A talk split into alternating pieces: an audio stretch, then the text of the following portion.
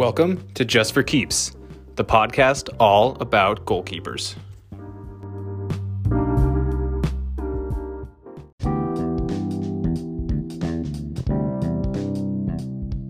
This episode is brought to you by The Complete Footballer. The Complete Footballer was created to help young players excel in all aspects of the game. With Division 1 college experience, strength and conditioning certifications, nutrition certifications, coaching experience, and more, their coaches are able to provide the best for their players. Training sessions consist of injury prevention and strength exercises, speed and agility, first touch, awareness, ball control, and more. Everything you need to take your game to the next level. They can also provide nutrition tips and recovery recommendations. If you mention Just for Keeps, you can get 15% off your training package when you sign up. You can find more about them at thecompletefootballer1.com. That's the complete footballer and the number one.com. And welcome to another episode of Just for Keeps, the podcast all about goalkeepers. I'm your host Carter Hockman, and joining me this week is is is former Stony Brook, Syracuse, and UMass Lowell goalkeeper Christian Miesch. Thanks for joining me, man. You're welcome. Thanks for reaching out. How's it going? It's going pretty good. How's everything going over there in Switzerland? I mean, uh, it's, it's it's pretty. It's cold. Uh, we hit the slopes a lot on the snowboard. You know, we're we're enjoying um, a good long vacation after my college career. oh, believe me, believe me, I understand exactly how you're feeling. So let's let's jump right into it. Uh, the first question I always ask on the podcast is what made you want to become a goalkeeper? What drew you into playing the position? I mean, you're just you're just kind of born for it. Like looking back at it, like of course there's a story to it. So when I was really young, it was raining heavy and there was a big puddle in front of the goal, a lot of water, and they asked who wants to go on goal, and I really wanted just to dive into that puddle. Um, so uh, to get wet, you know, and to have some fun and slide around. So that's what first got me into it. But I mean, a lot of people probably try it out once, but only very few stick with it, and that's why I'm saying like you got to be kind of meant for it. You know what I'm saying? Yeah, I, I know exactly what you're talking about. Um, like yeah, like I said, for me it was it was it was just one moment where like I dove on the ball. I think I must have been six or seven years old and a bunch of kids like tried to kick the ball out from under me and were falling over on top of me and I, I my first thought in my head was this is this feels really cool I mean, what were some of your biggest soccer influences growing up in Switzerland? I mean, were there any goalkeepers that you looked up to specifically? Uh, there there were a couple. I think um, the OG one definitely because I'm from the south in Switzerland, bordering to Italy. So Gianluigi Buffon was always kind of close to my heart and it's just this you know it's just a legend like there's no doubt about it and then and then from that point on um i think a goalkeeper that kind of changed the way of the game the first that changed it in my eyes was uh manuel neuer um, the way he played he was just he was just next level the way he trained the way he played with the ball in his feet he was just bringing it to a whole different level we all remember his like five or six years of, of, of glory where it's just no one was even close to him. Um, and and then other than that, I mean, I kind of like Joey Hart a lot. I, I, I, copied a lot of his style, especially in one v ones. But then, especially for um, for the if you want to work on your game, if you want to develop your technique and skills, and if you want to go with the flow, with you know, with how the game is evolving, I would just encourage to watch as much as you can on YouTube or wherever of any pro keeper, and then just pick and choose whatever you think uh, on their style you could implement, and that can, you know, just uh, bring your game to the next level. So I would say those are probably the three biggest influences. But then after that, I just started looking up as many as I could and just see their technique, how they're handling shots from far, from close, their positioning. You know, recently you have Donnarumma who takes the positioning level on crosses to a next level. You know, you, you can just take the bits and pieces of uh, from like every every pro goalie nowadays. I believe. You absolutely can, and that's that's a key point that we'll get into later. But I mean, it's it's important to mention that not every goalkeeper has a style that's exactly the same, and everyone has something that works for that works better for them that might not work better for other goalkeepers. Uh, absolutely right. So that's why I'm saying you you look at those keepers and doesn't mean you have to copy what they're doing because sometimes they have a completely different frame than you, right? If you're a shorter type of goalkeeper, it doesn't really do much for you if you watch Ben Foster videos, who's just like a, a you know like a huge this huge English goal style goalkeeper. But there's guys if you're shorter, there's guys like Yann Sommer, for example, who played a phenomenal uh, Euros again. So there's a there's a lot of keepers that you can kind of like look at what that is that my is that my frame, and then what are they doing, and then try to copy it. Going going back to, to life as a kid, what what is the youth soccer scene like in Switzerland? I mean, how much is the focus on you know soccer or football versus other sports? Uh, I mean, Switzerland, it's it's really three sports. I would say it's soccer or football, um, ice hockey, and downhill skiing. And uh, but soccer, soccer and hockey is probably number one they balance uh, both like equally number number one because they balance each out really well. In the winter, it's more uh, hockey, obviously, and in the summer, it's more uh, soccer. And then in the winter, you have uh, downhill skiing as well. But it's you know it's it's it's a big deal as it is everywhere in Europe. And um, to the other part of your question, how it how it was growing up, um, I played from I, I don't know when I was like 12 I started playing on the highest youth development league in Switzerland. And um, I often compare this to when I come when I went to the United States before that it was it was a different world man. It's like the competition is is a lot tougher um, it's just like you, you got to imagine you have like a city and 99% of the kids want to become a soccer pro you know in the US it's like and maybe 10%. The others are going to play American football or basketball or baseball or, or whatnot, right? So you're, you're, you're actually like competing against literally every kid that, you know, is around in your, in your area. So uh, it's, it's tough, you know, it's uh, every year if you, if you start in the under 12s, there's maybe like 50 kids and then every year from under 12 to under 14 under 16 under 18 to the second teams there's like 10 15 kids that are, get, that are getting cut every year and uh, it's you know it's tough. So and also from the day you're 12 on, you're training every day. Uh, sometimes I had to travel two hours every day just to go train.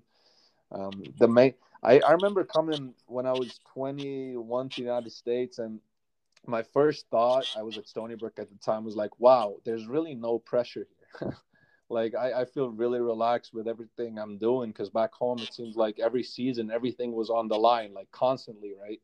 and as soon as you came to the states you had this four years these four years of college ahead where you knew okay i'm going to be here for four years and you didn't really have any of that safety back home uh, so yeah, it's different but you know you surely know you've spoken to a lot of keepers in in, in the us and in europe so absolutely and it's one of those things where it, you don't think about just how pressure filled it is over in europe um, and we'll, like i said we'll, like we'll we'll get into that uh, further down the road here. But I mean, were you able to play uh, to play ice hockey or, or focus on? I think you mentioned you were snowboarding earlier, but were you able to get into the downhill skiing scene at all, or was it just soccer for you? No, it was it was just soccer. I mean, I played a bunch of sports when I was uh, younger until it got like a little too competitive and too time consuming for soccer. But I think as uh, when you're young, you should just try as much as you like as many sports as you can because it's going to help you eventually because every different sport is going to teach you some new movements that are eventually going to help you with everything else in your primary sport um, but hockey was just i wasn't playing hockey i was i was playing tennis uh, i was golfing a bit but um, but other than that hockey is just it's it's one of those two when i was young i had to choose between hockey and soccer kind of like what every kid does here and mm-hmm.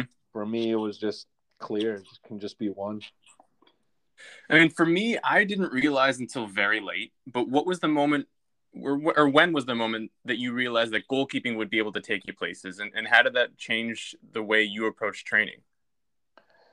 Oh wow, that was, um, I guess, when I was when I was twelve, when I first moved to a club called FC Sion, which uh, plays in the first league in Switzerland, and um, it was kind of like a. I was playing in a regional team like a, a small regional selection team here. And a, a, bunch of players got invited to like a training camp uh, you know but you were really young. You weren't really thinking about it. Just to have some fun in a training camp right? And at the end of the training camp uh, those some people of uh, the team FC Sion came up to me and were like hey we would like to invite you to the under 12 team uh, and I obviously say yes because that's like the big dream of all the kids growing up in my region. They want to play for that specific team because that's like the team that represents the whole South. of Switzerland, right? And um, from that point on, what that also meant was you really had to train once a day, even though you're only 12. Like once a day, you travel, and it took me like an hour to get to practice and an hour to get back because I had to take a train.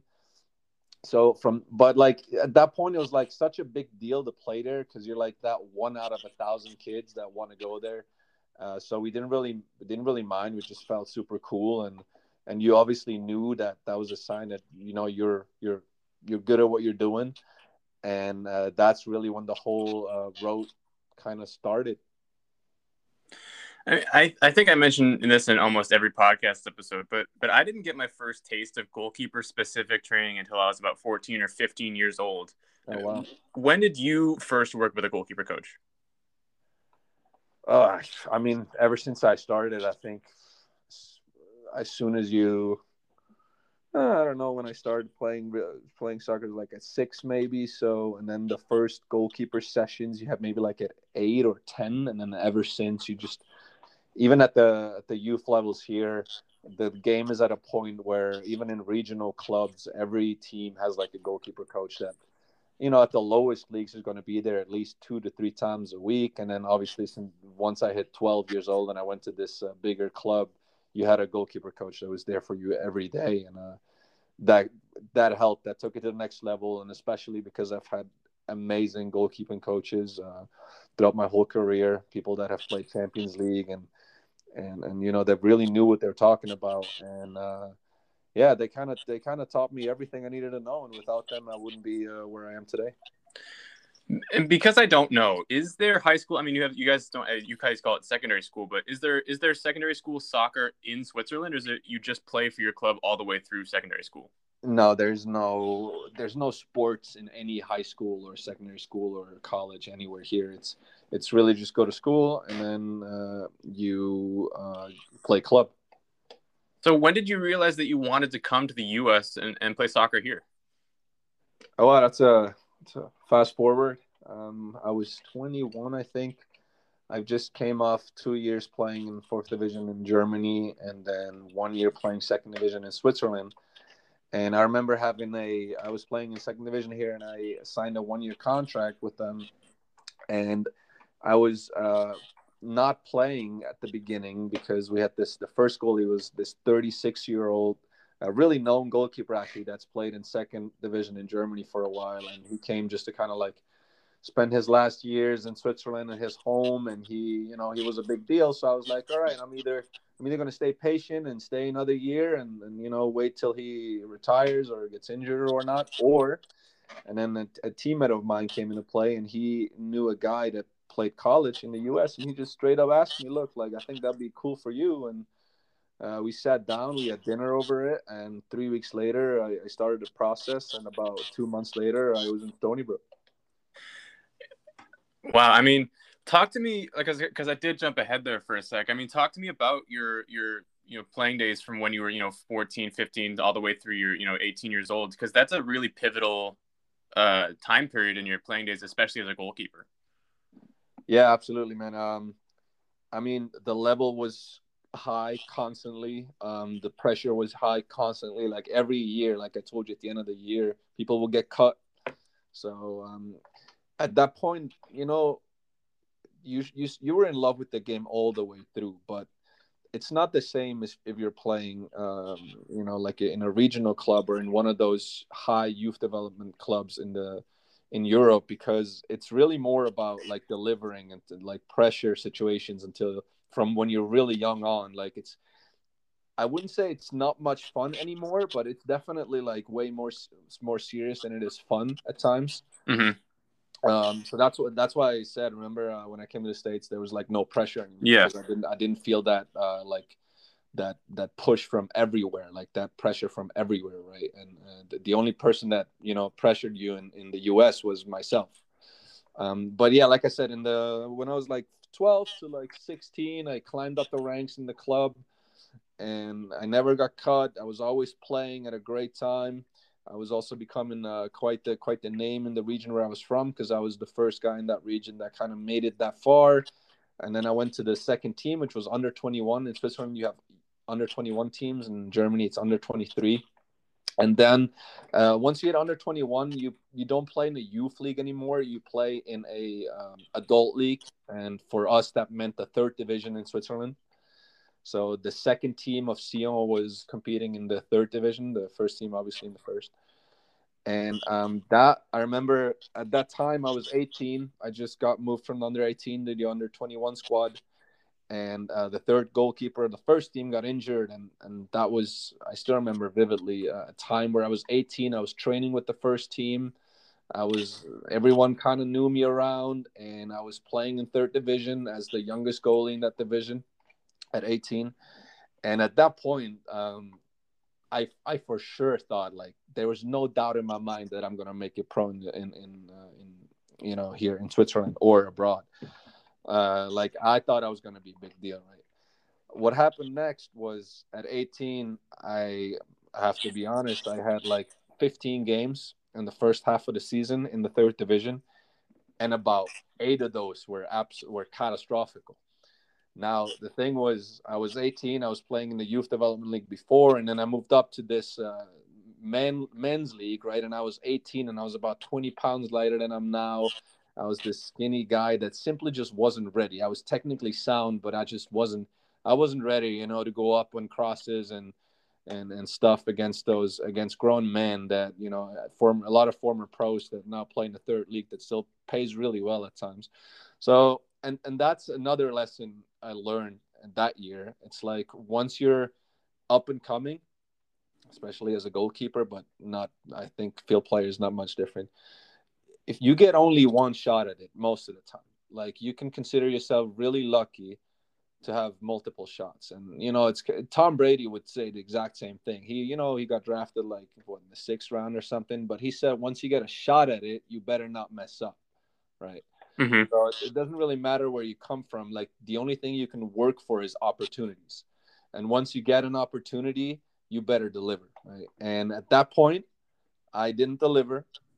Uh, so that was that. And after the, the next half of the season, I got injured. I was 18. I got injured. It didn't help my portfolio at all. So I wasn't playing the second half of the season. At the end of that year, I actually got a call from uh, Manchester City because they've seen me win the Youth Cup uh, half a year ago with the under 18 uh, or a year ago when I was just turned just turned 18. We won the Swiss Youth Cup, uh, and I got a call up from them. They said, "Hey, look, we need you here over the winter if you want to come train with us for a while." That came out of nowhere, completely blew me away.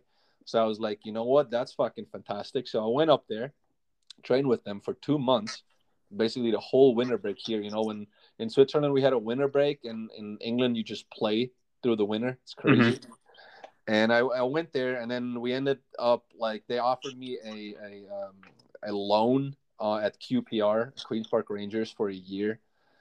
And uh, that would have meant though no more school. Like I was just about to finish high school. And um, I still had a two year contract at Sion where I was from. So I was like you know what? I'm set at Sion I didn't have my first I didn't have that much that great of a year, but I still go back. I, I feel better there. You know, I don't want to take the risk and you know go to QPR and leave everything behind, like because and Sion it still felt right. And then I came back, and uh, the people there didn't really like that I went to uh, to England. Just put it that way. Yeah, I had a, I had a goalie coach that was a bit offended by that. Uh, you know, saying that you know I wouldn't take this seriously and all that stuff um, I would just use this club to go further, blah blah blah, right? So I ended up not playing the first couple games of the second season, and to to everyone's surprise, and I talked to the manager after that, and he said like, look, like we know you want to leave this uh, this club, we know you've been in England, all that stuff, like feel free to go, right?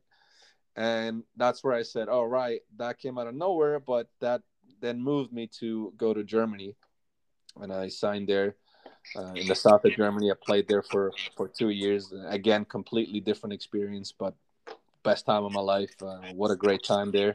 And after two years, I wanted to kind of look for the next step. I was 21 at the time, and then I signed in second division in Switzerland. And um, yeah, we, that's where we left off and so i mean moving back i mean that's an i mean hey that's an incredible journey i mean what how was that roller coaster of emotions for you like how did you handle that and and be able to focus on your on your training and your games and just progressing you know as a goalkeeper i mean you got to have the right people around you. Honestly, uh, I I did have the right people around me. Unfortunately, one of my big time mentors that um, accompanied me in Germany for over a year passed away while I was in Germany. But you you have to have some people that either have been through it or people that genuinely want the best for you, people that you know can guide you in those situations. Because uh, we all know they say goalies need to be tough mentally, and you know that's true but um, without guidance, like where where are we supposed to know uh, how it works from? You know, um, so so you got to have the right people, and it's the, the manager game or the the you know people that try to manage you in soccer. It's it's hard to find good people. Let's just put it that way. Absolutely. I mean, so how did you ultimately land at, at Stony Brook and why did you choose them to start your college career here in the US? Yeah, um, good question. I mean, um, I decided to go to to move to the United States, and that was kind of a a quick shot. So I remember um, we finished the whole process with getting eligible and stuff, which was which was huge to get me eligible for Division One because of where I've played before. So no one really expected me to be eligible to to play D one. And I remember by the time I got eligible, to everyone's surprise, it was it was like two seasons before every two weeks sorry before everyone's preseason started mm-hmm. And uh, we reached out we reached back out to all those teams that kind of were interested in me at first that then told me like yeah now it's too late. You know we've already have we already have someone. It's two weeks before preseason. Like we don't have no more money and stuff right? Everyone except stony brook. And uh, so I said, you know what? I didn't want to go to Stony Brook because I made it pretty clear in the beginning that I only wanted to go to one of the best teams uh, in the U.S. Um, that was kind of like the deal I made with my uh, with my manager back in the time. But we said, okay, go to Stony Brook, have a good year there, and then and then go from there, kind of. And then you know that's that's pretty much what happened Stony Brook. Uh, we had a great first year, and then uh, went to Syracuse had two and a half more uh, years there. They were kind of difficult with COVID, especially the last season. And then I went to your school. I went to Lowell, man. What a great time. oh, believe me, we'll get to that.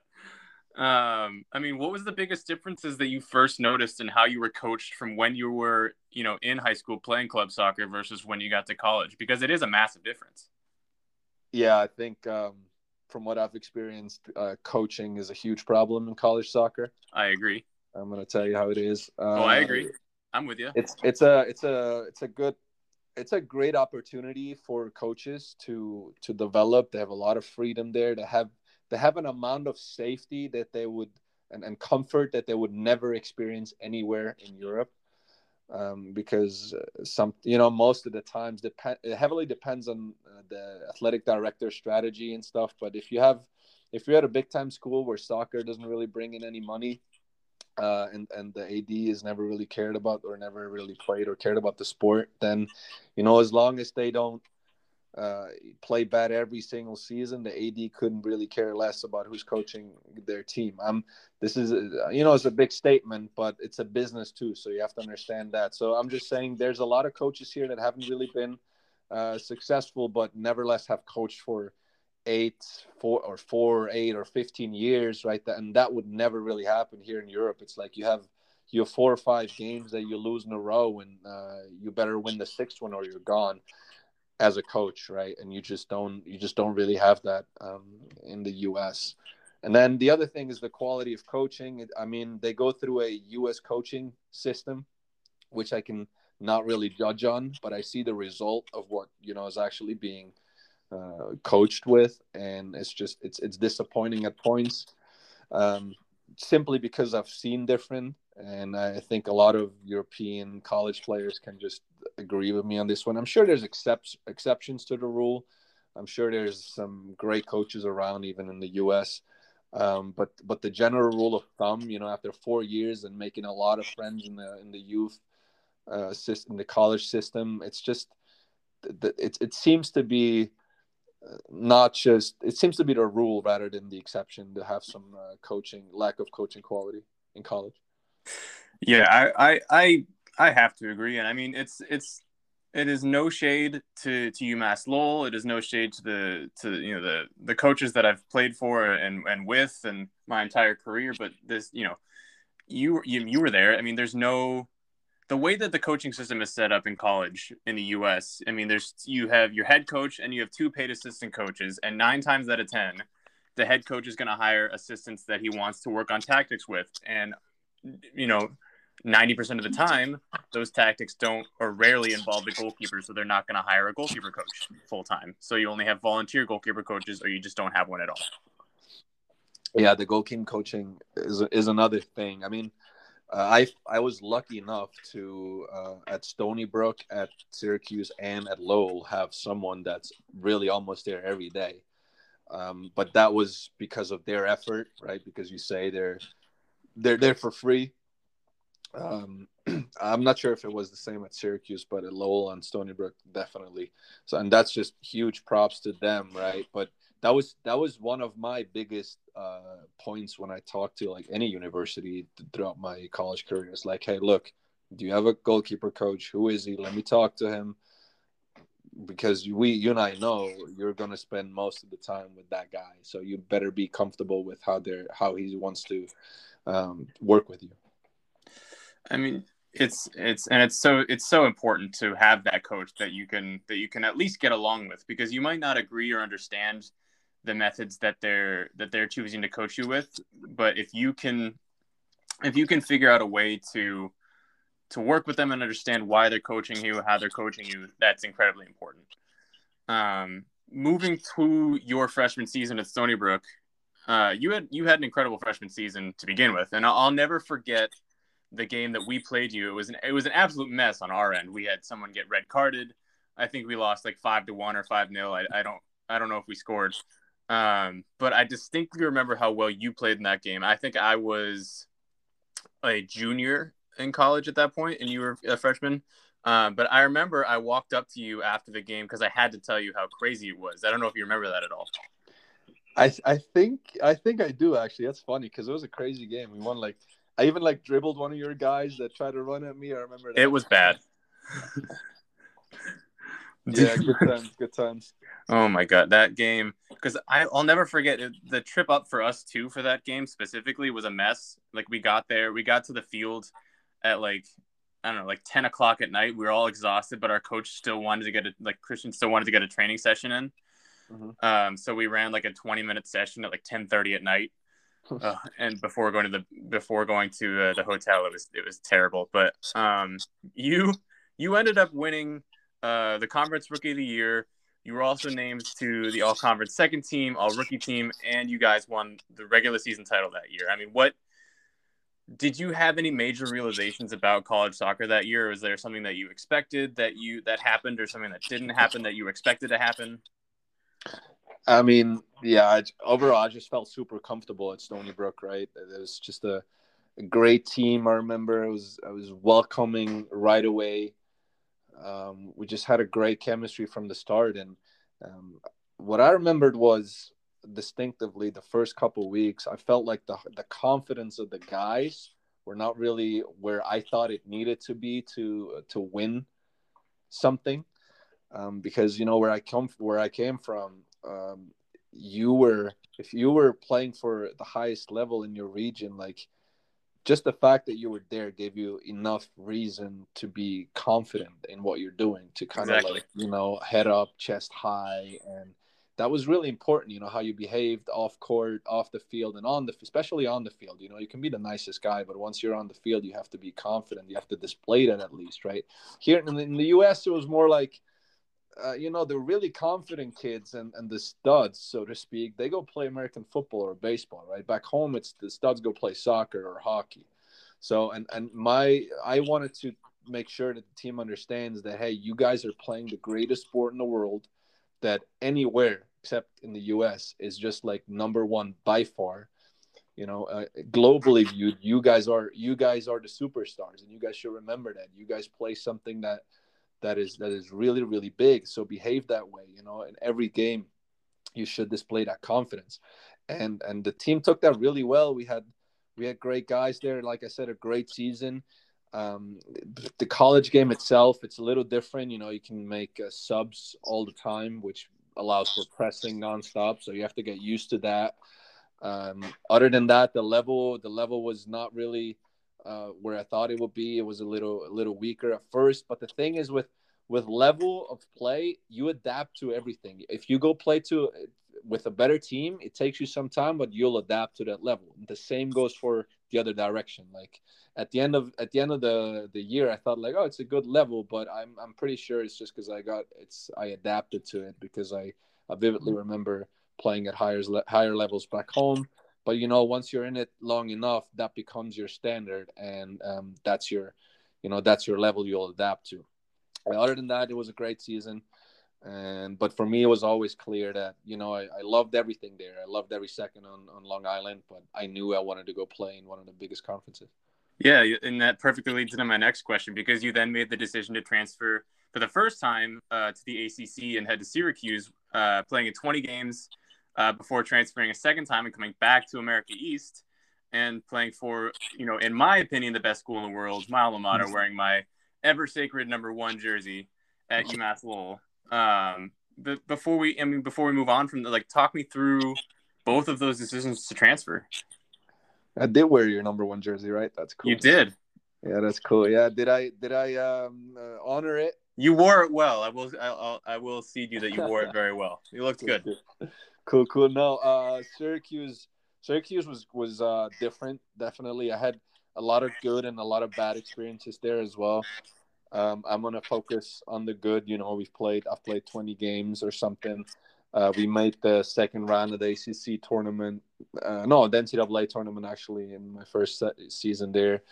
Uh, we had a penalty shootout against UNC in the ACC tournament where I saved uh, an important PK to win that, and you know it was great. Like it was exactly what I what I wanted. It was a big platform. Every game was there. I got invited to Philly Union after the first season, and you know it was it was really really great. And then the second season started off uh, with COVID, and then COVID kind of like let us play a couple games. In this, the ACC was one of the only conferences that were still playing a couple games that were not important, and I wasn't really pl- I wasn't playing all of a sudden anymore and then it turned out to be a little bit of a pol- political decision because they wanted to allocate some money. So I said, you know what, I'm gonna keep looking elsewhere. And uh, at the end of the day, Lowell was the choice. One of, was the choice. I was talking to a lot of people, but Lowell made academically the most sense because they were the most supportive. Um, I was about to transfer in about 86 credits, um, and I would have lost a lot of them anywhere else except at Lowell. Plus, you know, I had a good talk with uh, the, the, coaching staff, and I felt like they were really supportive, and uh, so that was that was that decision. And got to tell you, Lowell was Lowell was a really good end to, to college. You can uh, you can probably remember. I remember it very well, um, and it, yeah, it was it was just. I mean, I can go on and on and on and on and on about the the my wonderful experience at Lowell, but we're here to talk about you. Um, and something that you and I can both understand is, you know, the kind of stigmas and stereotypes that surround us as goalkeepers. What is one that that bugs you the most, or maybe what's just what what's one that just comes to mind that makes you you feel that you need to to disprove that stereotype?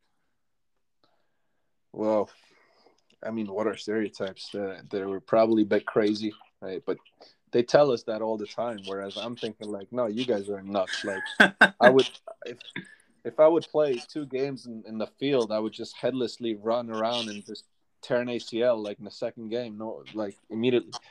Uh, I don't know, man. It's as a goalie, there's there's a lot of stereotypes, but it's just it's just about having your own family as as a goalkeeper union. It's like you have this strange bond where you kind of see each other as as um, opponents, but also like as the only one that really understands what you're going through um, and I've always valued that. Like that was that was a big lesson throughout my career is that it serves you no good if you're trying to um, talk bad about your uh, goalkeeping friends in your own team, uh, or if you try to, you know, do a little bit behind their back or try to not be supportive like it serves you no good. Like it, the only thing that does is it distracts you from focusing on yourself. So i've always found that the more i am supportive to my colleagues on the field goalkeeper and colleagues the better i was off myself because most of the time the support i emulated just came right back at me. Um, and you know I, I saw it often from especially from young keepers that immediately see everything as a as a as a fight for a spot, you know. And I was fighting for spots my whole life, so wherever you go, you're not going to get a spot for free. But as long as you just kind of cherish uh, a good environment in the goalkeeping community, that'll only do you well. I couldn't agree more. It's so important to get along with your goalkeeping partners, and that's just only going to help you grow, not only as a goalkeeper, but as a person. And another thing that I, I love to talk about and another thing that gets overlooked is is our mental health as goalkeepers. I mean, we you know, we get we put an insane amount of pressure on ourselves. We we carry a burden of responsibility to be perfect for our team. It can take a toll. I mean, what are your best strategies for handling those types of situations or overcoming those dark periods of, of training or games what, or wherever it may be? Yeah, I mean, I, I first got across that topic when uh, a famous German goalkeeper, um, uh, his name was Robert Enke. I don't know if you've heard of him. I do, yeah. He played for Hanover and he uh, killed himself pretty much out of nowhere. And then people kind of started talking about what he was going through, the pressure in, in Bundesliga that he was experiencing on a weekend basis.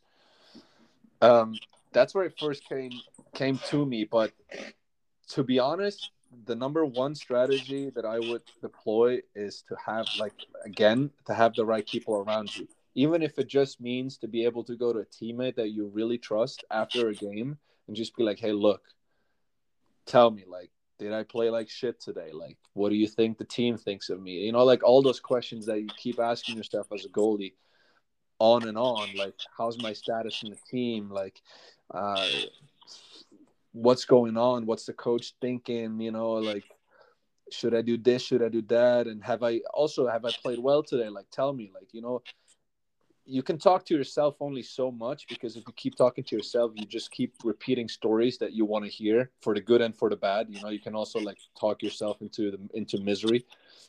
But it's it's so important to just vent you know even if it means after a game just go out and get get get insanely drunk, but at least you talk to someone about about what you're feeling, what you went through to the game, because we all know after a game, it's not just you go to bed and you you knock like you. The, the game keeps playing over and over in your head. Situations keep playing over and over in your head. Most of the time, unfortunately, the goals we concede keep playing in our head. So you got to talk. You just got to let it vent to someone, right? You can't just sit there and and and have your head spin. Just just get out there and and, and go to someone you trust and talk about it. That's so true. I mean, a quote that I heard uh, pretty recently actually is, and it's something that I'm going to take into account in my life more and more often is, is it was just a phrase. It was this too shall pass. You know, whether whether you think you're going through a terrible time, whether you are going through a terrible time, or whether you're going through the best of times, this too shall pass. Like it's you are going to get through this regardless of what the situation is. If you're having you know the best season of your life like don't forget that this is temporary and, and you will be coming back down to earth at some point. If you're at the lowest point in your career and you're not playing well or you're about to get cut you know this too you know you will get through this. This will this will be over soon. Um, so i think that was that's a strategy that not that's something i wish i had known um, as as as as i was going through college soccer and even high school soccer. Um, but it's something that i think a lot of people and a lot of goalkeepers especially need to hear yeah that's true i mean what you're what you're saying is something I've tried. Um, to, you know, to tell yourself like, you know, this will go away. Like you'll you'll feel better tomorrow. But even every time I told that to myself, it just it, you still felt a certain way. You know, just yeah. because you were realizing it's gonna pass, it doesn't change the way you're feeling right now. Like you're still gonna feel shit for a couple hours. Sure. But what would what would really then help is you know you can keep that in mind, and then the next morning usually hit training um, that was that was always the best therapy. The the, the second best re- or um, tip I can give besides talking to someone is just the next day go out to practice and just sweat it out. Just just get back into like a zone of practice and and get the confidence back. And then the third best thing you can do is play another game. Absolutely. Play another game and then you know if you have a great game, then the last game and how you felt the last week is just that's just gone, right? Obviously, if you play another shit game, you know it's it's it's even worse. But then you have a game the net the week after that's good, and then you're fine again. Like you just got to learn to cherish the good moments as well. You know, you can't just always dwell in the bad ones. It's like uh, also a big lesson I would say is, is is celebrate your wins. You know, and I'm not saying destroy your body after every home game, but like sit there and enjoy it, and you know, celebrate with the team in the locker, and go home and and realize how it feels, and you know that that's a good feeling because you're gonna need to remember yourself how that felt when it's going a little worse one day, right? And uh, that that's just one or two things that I've learned. It's it's perfect. It's it's great advice. Um, and I think, I mean, one of the, one story that I I always talk about um, when I talk about my college soccer journey as a whole is is you know even though I wasn't playing, I knew that I didn't want to transfer. I knew I didn't want to leave. I knew I loved the team and the school too much. Um, why, why made... was that? Just because of your love for uh, for the team and for the school, or did you have connections there, or what was it? The people? I loved the team very, very much. We were very much a family, and I had become a part of it. And I loved. I had gotten comfortable with the school. Um, I loved the academic support staff in the athletic department. I thought they were incredible. I fell in love with the people and the atmosphere, and it just it was the right fit for me. I knew that I didn't want to go anywhere, even if it even if it meant that you know, I I wasn't going to be in games. Like I I knew that I would be able to help the team win uh, without even stepping on on the playing field. I I found I figured out a way to work with that. Um, and that was that went into my decision uh, to not transfer. Um, but you made you know made the decision for yourself that you you realized that there was there was another opportunity that would be better for you. And I, I want to know what a piece of advice you'd give a younger college keeper who's hesitant about transferring or even or even a younger high school goalkeeper who's not sure they're sold on the college they've committed to yeah um well it just it just has to be about um, being open with uh, with the people you talk to uh, you have to understand the system you have to understand the politics behind there right like uh, if you try to go somewhere as an American kid, especially, and you know they've just brought an international guy in that's most likely going to be on a on a heavy scholarship. That also means that the coach has a certain has a certain contract with with the AD. You know that okay, look, you've you took our money, one of our scholarships for this kid, so this kid better be playing, right? And that's just that's just the the bottom line in college sometimes. Um, as soon as it, when it comes to transferring, look, you just got you just got to look at your situation and decide what makes you happy. Or another question you can ask: Are you unhappy where you are? And if you're unhappy where you are, and you're already away from home, like what can be what can get worse, right? You can literally just take a chance and go somewhere else. Because at the end of the day, my three transfers. I, I didn't look at it as like, oh man, I was unhappy here, I was unhappy there. I was actually really happy at Stony Brook before I left. But for me, it's just like, look, what a great, what a great experience, man. I have the chance to come to the states, go to three colleges, and now I have a degree at University of Massachusetts. And look, I've I have made friends everywhere I went in all those places, and that's something else you're going to gain, right? If you're if you're a kid from from one place, you want to leave, you're not happy, and then you get an offer from somewhere far away, man. Whatever makes you uncomfortable at first, but kind of tells you in the gut that it's the right thing to do, just go for it. Absolutely, and and and for those listening to to this episode specifically like take christian's example and you can take my example. Like if if you're comfortable and you're happy with your situation and you like the school the school is a, is a, is another massive part of your decision to play soccer at that school. Like you're not just there to play soccer you're there you're a student there as well. Um, and if you're comfortable you know there's no shame in staying and if you're not comfortable you're not happy with your situation and you think there's a better opportunity like make sure you focus on your mental health and what's best for you as as a student and as a, and as a as a as an athlete. So both both are perfect examples of what you can do in, in both types of situations. Absolutely. And Christian, I, I really appreciate you you coming on the podcast today, and I, I want to wish you the best of luck moving forward with your career. Thank you, Carter. It was a pleasure. Guys, this has been yet another episode of Just for Keeps, the podcast all about goalkeepers. Thank you very much again to Christian Miesh for coming on. I have been your host, Carter Hockman. We'll see you next time.